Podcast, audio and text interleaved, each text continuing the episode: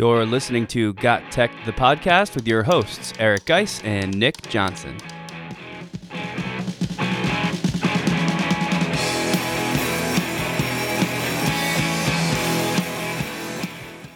Welcome back to Got Tech, the podcast. This is episode 31 called 24 Tech Tools for Student Centered Learning. In this episode, Geis and I dive deep into the foundational building blocks of student centered classrooms and the changing roles of teachers and students. We also take a look at 24 new tech tools that help make your personalized learning environment a reality. Stay tuned because this is one episode you don't want to miss.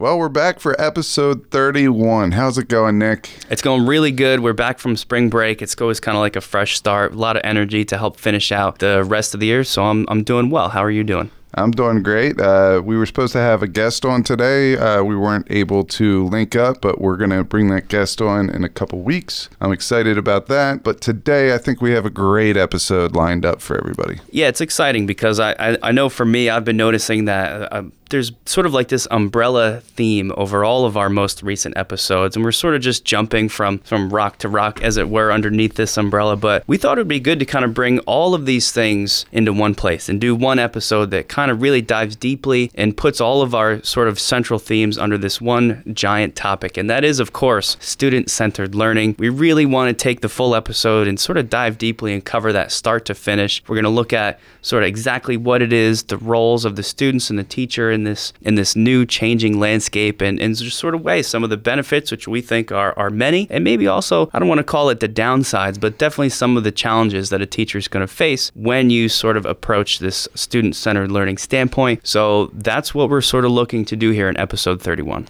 yeah, and one thing I got to point out is last couple episodes with our fantasy draft, and even going back a couple before that when we talked about uh, feedback tools and all that, we've been extremely ed tech heavy, and we're going to continue that today. Uh, we're going to talk a lot about the ed tech that's going to help the teacher create their student centered classroom. That's right. And I think, you know, once you bring in the technology that sort of helps tackle so many of those difficulties that a teacher might have, or, or, or at least things that make this, that might make this seem a little bit too challenging. And I know for me, a good place to start, really, when you're sort of tackling anything new, maybe you've heard about student centered learning before. Maybe you think you have a student centered classroom, but I think it'd be really probably smartest to just start back at the beginning and really define super clearly what this is. Now, I, I didn't come here with an official textbook definition of student centered learning today. I really just kind of want to share my understanding of this. And guys, you can jump in and let me know if I'm on the right track or the wrong. But it always kind of makes me think of a, a saying I heard. Uh, this is going years back now, but it's sort of like changing the role of a teacher from what can be thought of as a sage on the stage to becoming the guide on the side. And I know this has been out there for a while. A lot of you have probably heard the same thing, but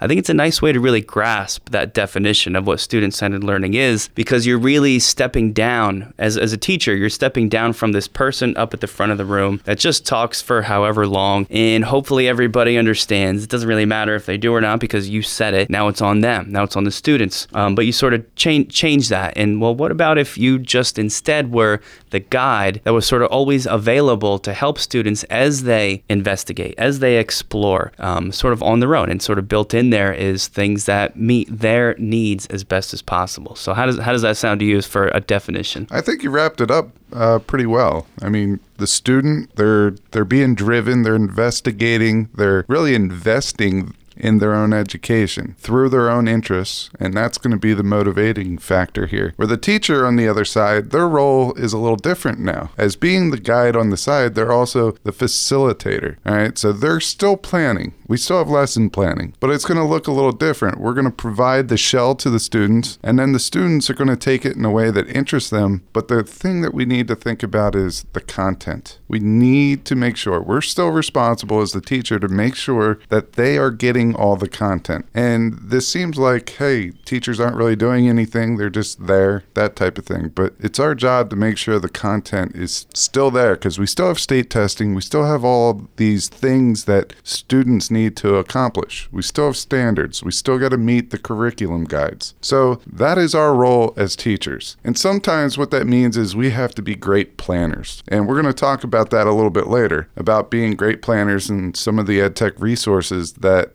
can help you be great planners. We also have to be curators. We need to be able to recognize students are struggling and guide them somewhere where they can go to get the answers that's going to help them connect the pieces of content together. Yeah, that sounds pretty good. I mean, you wrapped up the roles of a, the changing role of a teacher really nicely there. Pros and cons are tough because I think the list of pros far outweighs it. That's kind of the main driving force behind this this student-centered uh, push that's been happening now for many decades, but really I think is starting to finally gain a foothold. For me, the biggest thing is really just student interest, student curiosity, uh, the supports that we provide the student. All of those things are, are built up so much uh, because now they don't, you know, a kid doesn't have to just come to school and sit there and listen to a bunch of stuff that maybe they don't even care about or in, in, in a way, in a learning style that isn't even good for them. You sort of meet them where they are uh, with their needs in terms of learning things they like to learn about, learning it in a way that they like to learn it, and giving them them all those options. And the the real pro after all of that uh, is, of course, every teacher's goal. That's just you know students learn way more and they learn way better in this type of environment.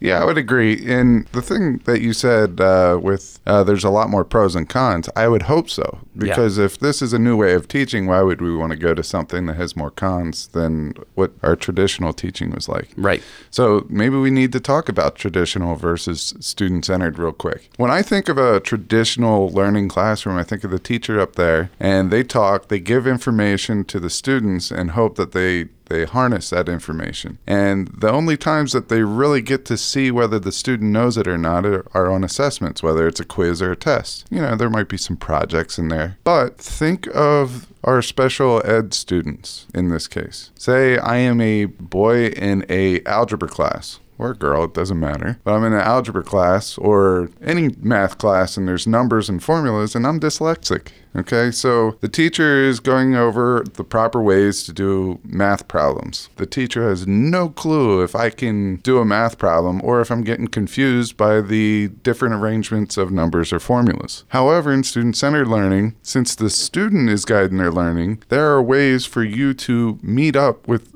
a group of students or individual students throughout the lesson. And I think that's a huge pro. And it also makes things a little bit more fair. I know that you have a pretty good example of the the whole kind of equal playing field within student centered learning? Yeah, well, it's um, a lot of the times one of the arguments teachers will have against this sort of a thing is that uh, besides the fact that it seems like it can be a lot of work to develop this, which it definitely can be, people will say that it's not fair to build in extra supports for some students while different students maybe don't get those supports. But it, it always kind of makes me think of it's actually just an image I saw years ago, and it's it's three students of different heights, and they're all trying to look over a fence. Um, and, the, and the saying that goes along with it is that fair isn't always equal because if you're trying to help those students to see over the top of the fence to what's on the other side and you give them say a box to stand on and the box that you give them is of equal size then the tallest kid can see over the fence to what's on the other side but the shortest kid can't. And that's that's you know equal doesn't have to mean fair because that equal box doesn't fairly allow them to see what's on the other side. So as a teacher you kind of have to take that same approach to the content you're trying to get the kids to learn. Just giving all students the exact same thing you may only be helping helping a small section of your class, um, and that's that's definitely not fair. So we want to try and give each student a size box that actually lets them see over, and it's not equal. You're not giving all kids the same thing, but it is fair because you're giving all of them a chance to access that content. So that's really what we're trying to do here in terms of fairness, and it's one of the other gigantic pros as far as student centered learning goes. So, really, the only con, there, there's two that I could think of. Uh, and one is the public vision of student centered learning. And I kind of briefly touched on this earlier, but here's the thing. Even when I was in school, student centered learning wasn't the the norm. No. It was not. traditional teaching. And for a lot of parents, that is what education is, that traditional style of teaching. So I guess the biggest con that I could think of is the fact that you switch to student centered learning, you might get some parent or public community uh, pushback. And I could tell you, I experienced this firsthand. It wasn't terrible, but I did experience this firsthand when I went to a, a flipped classroom seven, eight years ago. I, I did get some pushback there, but by educating parents, by having an open door policy, by communicating with the parents, hey, this is what we're doing, this is how this works, talk to your kids, see what they think about it. By doing that, it really kind of took all of those questions away and, you know, became the norm in my classroom at least. Yeah, I kind of saw a similar thing, but I think once you explain, like you said, explain it to parents, also explain it to the kids, let them know why you're doing what you're doing. Um, they they really get it and they respond to it super well. In just the last couple years, uh, nights like back to school night, right, where you sit down with all the parents, I always kind of let them know that uh, my classroom may look a little different. And just just very recently, I've started noticing that they sort of already either know what it is, and if they don't know what student centered learning is, they they immediately kind of latch onto, wow, that sounds awesome. Because I think people are sort of starting to switch and realize that maybe things can be done a different way or a better way. I, I actually also want to bring up one other. I hate to call this a con, but I think it deserves to be mentioned because I think it's one of the things that holds a lot of teachers back, and that is uh, the the amount of work that this can take because it actually is easier, I think, for a teacher to run a teacher centered classroom because then all you have to do is plan out what you're going to say and how you're going to say it, and you just stand up there and you say it. And then you hope that it works for everybody, but kind of whatever. We'll see how the test goes. Uh, but now you actually have to think about well, what might these students need? What might these students need? And what might this other group of students need? And build in things for all of them. And that does take a fair amount of upfront work, and that can that can seem daunting. Uh, but like we said at the beginning of this, it should be it should be a slow burn. You start small, you build in what you can when you can, and eventually figure out what ways work for you, how to accomplish this quickly, and really just sort of set this long term goal goal of slowly making this switch to these types of things. Also, we are living in a world where this is becoming more normal. Once you really start looking around, especially online, there's tons and tons and tons of places where you can find things that are already made with these types of supports in mind. So a lot of that work has been done for us already. So the last thing before we get into our ed tech segments of the podcast, let's discuss how classrooms have changed. I mean, we already talked about computer labs going away one to one devices coming in, but also there's something called flexible seating. And this is where our traditional five rows of desks go away. And now all of a sudden we have things like Harkness tables where you think of, well, every time I think of a Harkness table, I think of kind of like the round table. Um, right. With, uh, you know, you have everyone around the table so everyone can dive into conversation. Right. And then you could break those tables away. So it's a whole bunch of tables mixed into one round table or one oval table or, or square table, whatever shape you want. So you could have big group conversations, but then you could pull those tables away and have small groups. Yeah yeah, I, I, I like you always used to describe this to me. This is again going a little ways back, but a classroom that's really student centered. It should kind of feel like organized chaos, where you walk in and, and there's kids doing everything everywhere, maybe doing different things. And to the untrained eye, it might look like there's not much going on, uh, but that's sort of the feel you're going for. That, and while it may feel that way, really the the engagement that's happening in a classroom that looks like this is is way higher than it would be if it was quiet and there's just a bunch of kids sitting inside doing a worksheet. You may still have kids in a student centered classroom sitting and doing a worksheet, but there may just be a small group of them. Maybe there's other students in other areas of the room doing that same thing, but in different ways. So I, I like the, that term, uh, organized chaos, to sort of describe what this classroom can can look like. So there we go. We gave a pretty uh, deep definition and uh, how uh, student-centered learning and traditional learning are different, and the roles of the teacher versus the students, and what a flexible classroom looked like. This was our our kind of our narrative for student centered learning. Now we're going to get into it. So we have all these resources that you can use as a teacher, the resources that you could introduce to your students. And then uh, we also have some of the best practices of student centered learning. So we're going to get into all these things right after this. You can follow Got Tech outside the podcast at gottech.com or on Twitter at We So let's go into some best practices of student centered learning. And we're going to make this very, very brief, to the point, and short. Project based learning, problem based learning, we often refer to this as PBL. In project and problem based learning, the teacher is going to provide the students with a narrative. Uh, the students are going to grasp that narrative and take it in a direction where they can investigate a solution to a problem or develop a project that's going to show that they understand the content and they can come up with a solution or a way to portray that they know that content. All right. And then next we have case based learning. And this is a very similar to problem and project based learning, but the difference is, is it's more analytical. It's more based on data. Uh, they look at data, and based on that data, they figure out what the problem is, and they figure out what the solution is, and then they present it. Uh, the last one that I like to throw into this group is claims evidence reasoning. Now, this is more of a logical approach yes, it can consider data. It can be centered around data, and that could be one of their pieces of evidence, but it really gets students to dive deeper into the content. So you're going to start off that classroom with some type of a question, and then based on that question, the students are going to answer it. it this could be their hypothesis, let's say, and it could be right, it could be wrong, but the thing is, they got to prove why it's right and wrong and provide a reasoning behind it. So their claim is the answer or the hypothesis to their question that the teacher might have given them. And then they have to look at evidence to try to see if their hypothesis is correct. And then based on what they analyze within the evidence, they provide reasoning to support that. So these are all types of inquiry based learning, and these are all blanketed under the broader term of student centered learning. Well, I think it's cool too how much these things can overlap. I know we just listed those as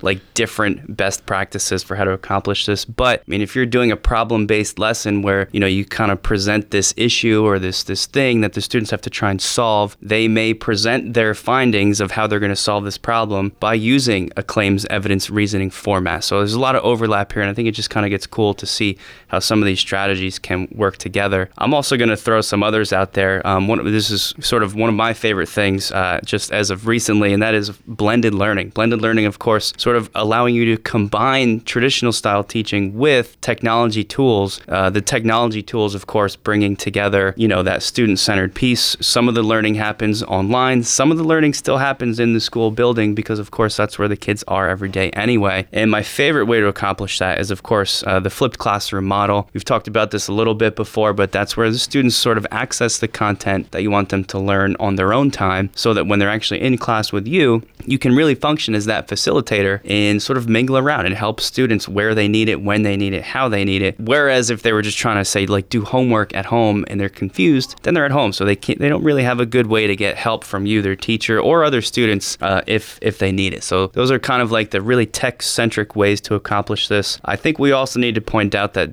that differentiation, which we've all been talking about for a really long time in education, but that plays a huge part in terms of best practices uh, within student-centered learning because that's really kind of what you're doing. You are you are differentiating for as many different learning styles and providing as many different modalities for for your your kids as possible. So that's uh, just a bunch of different things to consider when you're planning out some of the ways to approach uh, a student-centered lesson. I, I would agree with you there that flipped classroom and blended learning can both be a part of student centered learning, but it doesn't always fit there. Right. And there's some common characteristics of inquiry based learning, project based learning, problem based learning, case based learning, and claims evidence reasoning that kind of fit in that student centered realm because you can do a flipped classroom and still make it teacher centered. We need to look at the different characteristics that really make up uh, all those previously mentioned approaches. And, and the first thing is, is has to be based on student interests, their needs, and their learning environment. What I mean by that is how they learn the best. As far as the teacher, the teacher needs to plan, they need to implement,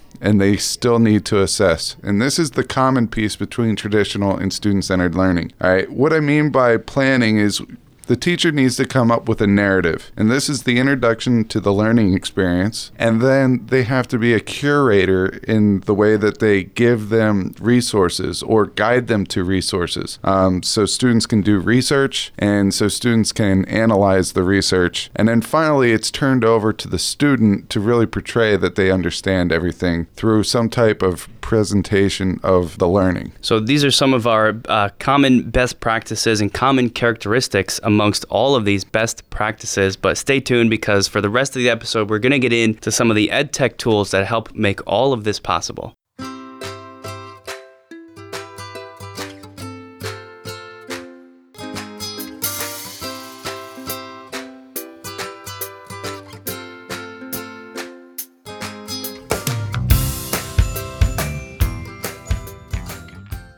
Right, Nick. Now it's time for my favorite part of this episode, which is getting into the ed tech. And that's really probably what everybody wants. It's just to talk a little bit about the ed tech that goes with student centered learning. Right. And we tried really hard uh, to make sure we're bringing always, all the time, different things. So we think we've put together some really cool uh, technology resources that teachers could use uh, related to this student centered environment and how to run that. Uh, but hopefully, some new and exciting ideas for people too. All right. So we already went over some of the roles of of student centered learning, like being a curator and a facilitator. And these are the two main roles that I think of when I think of student centered learning. So let's talk about the EdTech programs or the resources that we can make for our students. So this might just be going into a Google site and making a resource page where students can go and get uh, images, music, uh, sound bites, these types of things. So when they are doing some type of a real world problem or student centered learning uh, activity, they could go there and grab pictures, sounds, music for their projects and not have to worry about anything because these are all going to be common collective maybe you they'll have to put you know something like Bensounds Right. at the bottom of the slide just to give a little bit of credit but you're not going to be paying any money and you could download these things so let's get into the curation piece Yeah, so there's a lot of different uh, categories that a, a teacher should kind of curate resources for kids with all that, uh, with all those kind of details in mind that Geis just described. We found three really cool ones specifically focused on images, where your students don't have to worry about any kind of copyright issues. They can just find them, use them,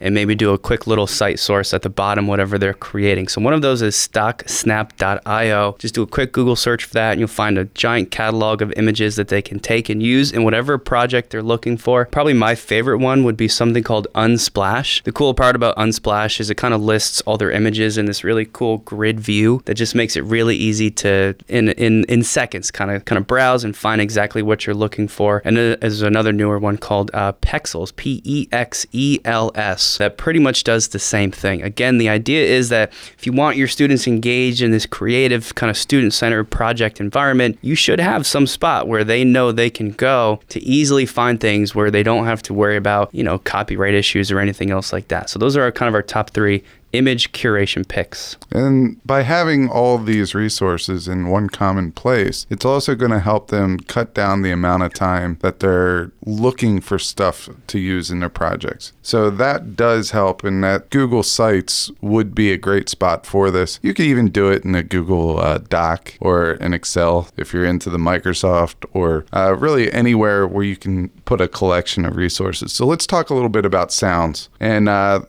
once again, we're sticking with three different ones that we want to bring you. And the first two I really, really like primarily because you don't even need a login to download these images. For example, Sound Bible, that is one. These are all in the show notes. So if you're interested in any of them, go to the show notes. Uh, the second one is SoundJay. And Sound Bible, SoundJay, no login. There's another one that I really like. It's called freesound.org. However, the only con to this one is that there is a login required. So that's going to turn some uh, teachers off because you're going to have to go into the privacy policies and just make sure that they are FERPA compliant. Sort of along those same lines, I found a couple resources that do all, pretty much also sounds, but more along the lines of music. If you have your kids engaged in any kind of like a podcast project, or maybe they're recording videos. Um, I know that recently I had a class project where they had to do like a stop motion video assignment, and for their creativity aspect, you know, I told them you don't. There's no requirement for music, but it really helps bring your stuff to the next level in terms of professionalism. But like you just said, a lot of the big hangups that you get during class projects like this is, especially if you know if you're you know a, a young kid, 13, 15 uh, years old, you don't. You, how would you know where to find that stuff? Well, yeah, you can Google and find things, but a lot of those are copyrighted. They're actual songs that you have to pay to use. Uh, so two two sources where you're not going to r- run into this are Incompetech, uh,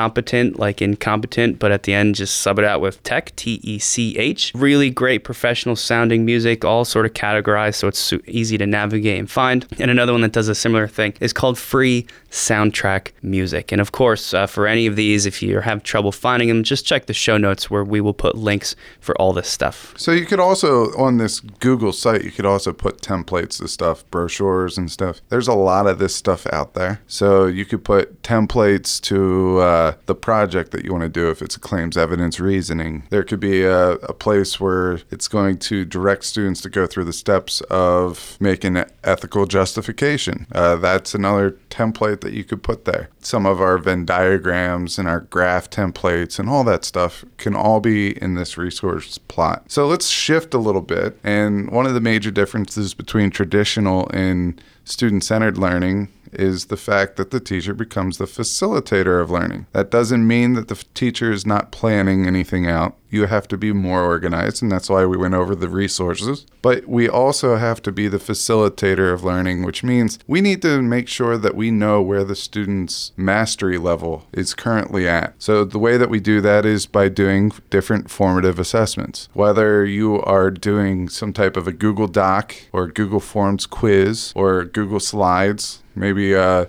personal reflection, you could do that. But we're going to talk about five different assessment tools. And some of these assessment tools are well known, some of these aren't as well known. So the first one, we could probably just say it and move on, and that's Kahoot.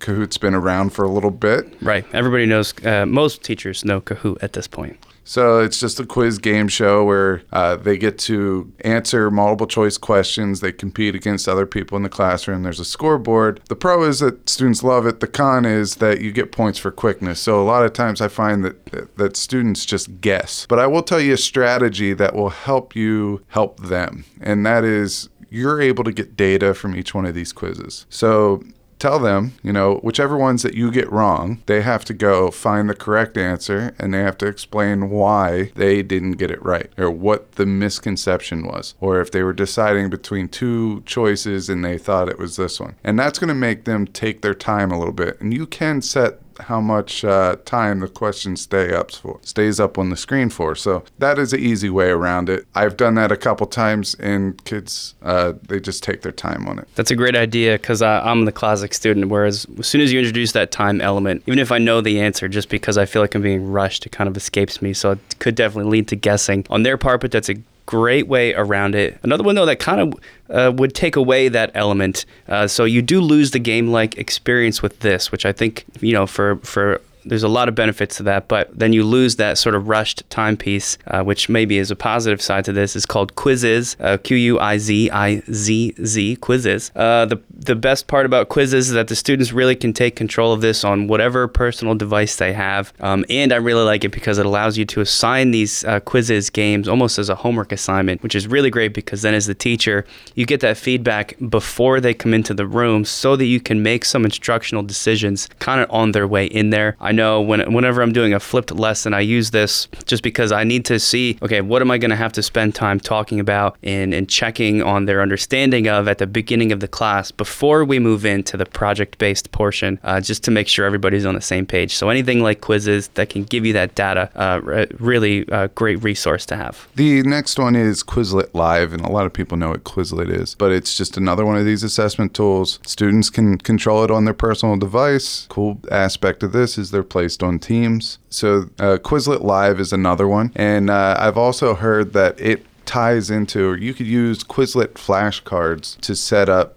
our next one, which is GimKit. And GimKit is one of our favorites to talk about over the last couple of episodes. GimKit was made for students by students uh, out in Seattle. It introduces an extra layer of gamification by uh, having in game power ups. What I mean by that is that every correct question or correct answer they get for each of the questions, they get awarded an in game currency and they're able to use that in game currency to buy power ups. Like the next question will allow you to earn three times as many uh, in game currency dollars than a typical question would. So I, I love that aspect, and it makes kind of GimKit my favorite one for this. Before we leave this particular segment, I also just want to quickly mention Quizalize, which has one benefit which is key for me because I always want to make sure that I can assign resources to students like directly based on a question they answered, usually incorrectly. Um, whereas if you choose option A or if you got this question wrong, I know that you specifically need help with this concept so you can build in a response to that that directs them to a very specific resource. And I, I think that's amazing.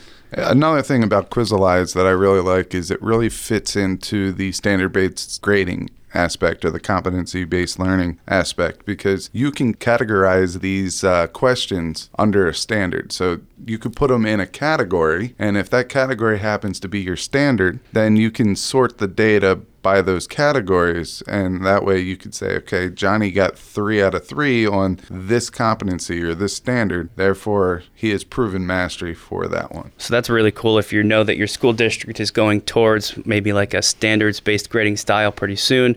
Can be very stressful, but a lot of these resources are sort of tailor made to work with that in mind. So, those are our uh, student centered ed tech tools for the teacher. We've got one final segment on this episode where we look at some additional ed tech tools, but now specifically for the student. You can follow Got Tech outside the podcast at gottech.com or on Twitter at We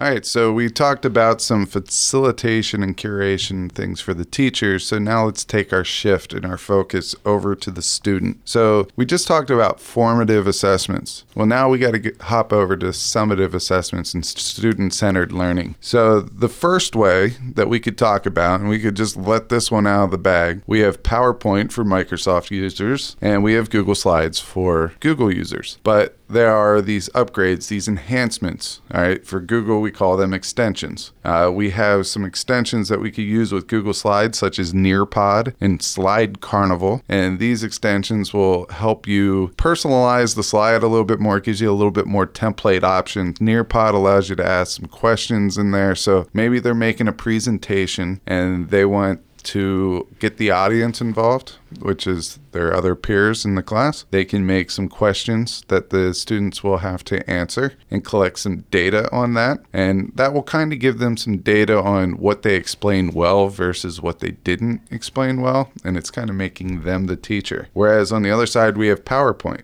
And I found this uh, program called eMaze, E M A Z E. And this is a template interface that allows you to use templates to create awesome visual presentations. And I tell you, this is part of the whole education, you know, realm that I am terrible at. I am not good at making presentations look professional and nice. And I will tell you, I went on to eMaze and they have this one called Gallery Walk. And it is like you're going to an art show and you walk down the hall and there's the first picture. And then once you're done with that one, you go out the door and make a left, and there's your second picture. They take you on this gallery walk, and it, it's it's really cool. So I would highly recommend exploring eMaze if you use PowerPoint and exploring Nearpod and Slide Carnival. What I'm saying here is just give them the option to use it. Show them a how-to video, which is already on YouTube. It's not going to take you any time really, other than to search YouTube, and just put it out there. Teach your students how to use tech don't teach them how to use PowerPoint. Don't teach them how to use Google Slides because when they're out in the real world, it's probably going to change again. I mean, we've gone through several variations of Google um, Slides already. There's been several updates. We've gone through several generations of PowerPoint. We just need to make them technical users and problem solvers. Right. You need them to be, uh, yeah, like you just said, problem solvers. So that's what you got to train them on. I, I got to mention, though, as you were going through some of those PowerPoint things, which eMaze sounds really cool, and I'm definitely going to check that out. It's reminded me is something that we, I think I brought up before, but it's called Microsoft Sway. And Microsoft Sway is kind of like a spin off from PowerPoint, but it's really exactly what we're talking about in this segment, which is ways that students can show their mastery in this presentation format. It's it's undefinable in the in any sort of historical context in terms of well, is it a presentation or is it a document? It's kind of both. Uh, they just Microsoft describes it as uh, newsletters, presentations, and documentation. Really, to me, the things I'll just call them things that Sway lets you create, they look most like websites. Uh, there's motion, the pictures move. You, there's buttons you can click on that directs you to other places in the Sway uh, document, and it's just it's the best way to describe it. And and this is not a Microsoft thing. This is my own language I'm throwing in here. That Sway is is extremely visually striking, and my favorite part about it is that it's it's just different. It changes it up. Kids have made uh, by the time they get to high school, they've done PowerPoint presentations, they've done Google Slides, probably many times over. Still amazing, and there's still tons of uses for both of those of not putting it down. But Sway is something new, it's different, it's unlike anything else, and I find that always kind of captures kids' attention. So if you are looking to do a student centered project, uh, definitely check out Microsoft Sway because I think there's some cool opportunities there. I'm going to kind of throw you a curveball right now. All right. So in this case, I'm going to throw in videos and screencasts because this isn't something that we included in today's show. But just to go over it real quick, WeVideo is an awesome one. I love that for making video projects, and students can do that to show mastery. But also Screencast-O-Matic, Screencastify, and Loom. And we talked about all of those in previous episodes. So just wanted to throw it out there because you can have them do some type of a screencast. If we're talking about screencasts and giving responses. There's also Flipgrid. You could do that as well uh, to show mastery. So I just wanted to throw those out there because it's definitely valid in a student centered classroom. Another one that students really like is cartoons. And I, I've seen a lot of stuff on Powtoons. Powtoons allows students to make presentations using pre made cartoon characters so they could show their mastery. And it, it's, it's a quick and easy way of doing it. I mean, Powtoons is a nice program and they take all the guesswork out of it. And, but if you wanted them to really, you know, push the element of creativity and also teach them about animations and things like that, you could use Google Slides as well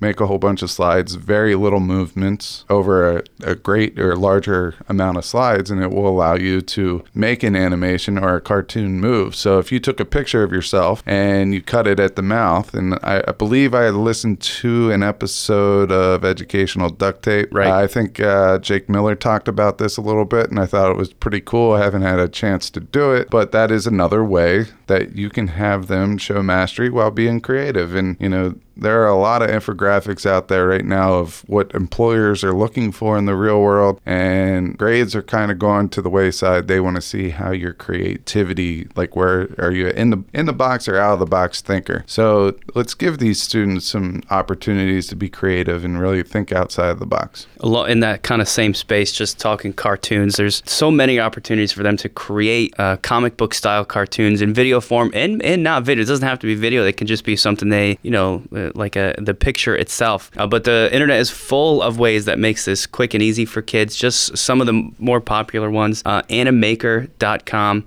is a free online cartoon maker, no cost to the kids. ToonDoo, uh, ToonDoo.com is another one, creating comic strips, super easy, super fun. Uh, Moovly, M O O V L Y, actually is another thing you can use to make uh, actually moving cartoon images, uh, all doing kind of the same thing as Powtoons that you mentioned, guys. But again, the more you can change it up, give these kids some different avenues to explore their creativity. Uh, just teaches them a lot more and, and keeps it interesting for everybody.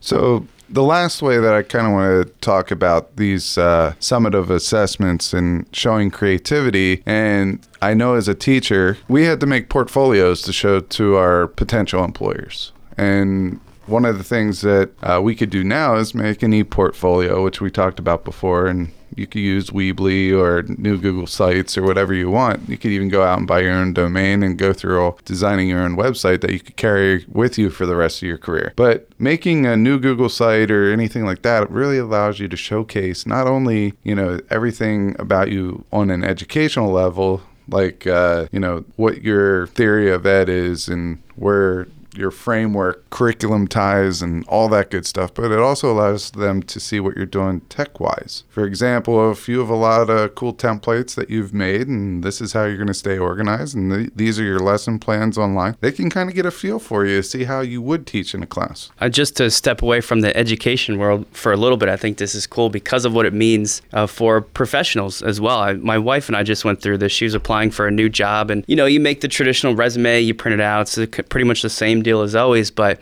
just because of this world that we're in and the way school is now, I when we were making her resume, I suggested, how about we we build you a website? We just use Google Sites, the new Google Sites. It looks clean, it looks crisp, it looks professional, and we'll put a QR code on your resume where if the person looking at your resume on paper likes what they see. They decide they want to get some more detailed information about you. They scan it, takes them straight to your website. It looks great, and then you can really feature uh, really whatever you want, like you said. So on our website, we put testimonials from uh, clients that she's had in the past. We put samples of uh, documents. She's a therapist, so we put up different like behavior plans that she's created, so people could actually scan through them and see the type of work she's able to do. And it was the first thing that, and she ended up getting the job, but it was the first thing her employer said is you're the only one that had this tech piece and they used it. They scanned the QR code and they saw all this stuff. Even if all they know is that you put in the time and effort to go that extra mile, it's just a really powerful thing. And I think it's cool that we're kind of teaching kids uh, all those skills so early because a lot of them are going to be able to do the same stuff uh, com- coming out of this sort of tech environment. So, so I know today we went over a lot of student centered material, the roles, what the classroom looks like, some ed tech, all this good stuff. We hope that you found it beneficial and we hope that you come back and uh, join us in another episode because we're going to keep this trend going uh, with uh, current ed tech topics, student centered learning, professional development in the personalized learning space. So if you want to reach out to us, you could always go onto our webpage at www.gottech.com or reach out to us on Twitter at We Got Tech. But uh, we also encourage you to share our podcast. Um, we're starting to grow a little bit at a time, and uh, we're starting to get a positive wave of people listening to the podcast, reaching out, giving us some uh, feedback. And we'd appreciate your feedback if you ever felt so inclined to give it to us. Also, we just made a pretty cool sticker. So uh, if you reach out to us on Twitter, message us or whatever, and you want a sticker for your laptop, uh, reach out, give us your address, and we'll send you one out or a bunch out so you can hand them to your uh, friends.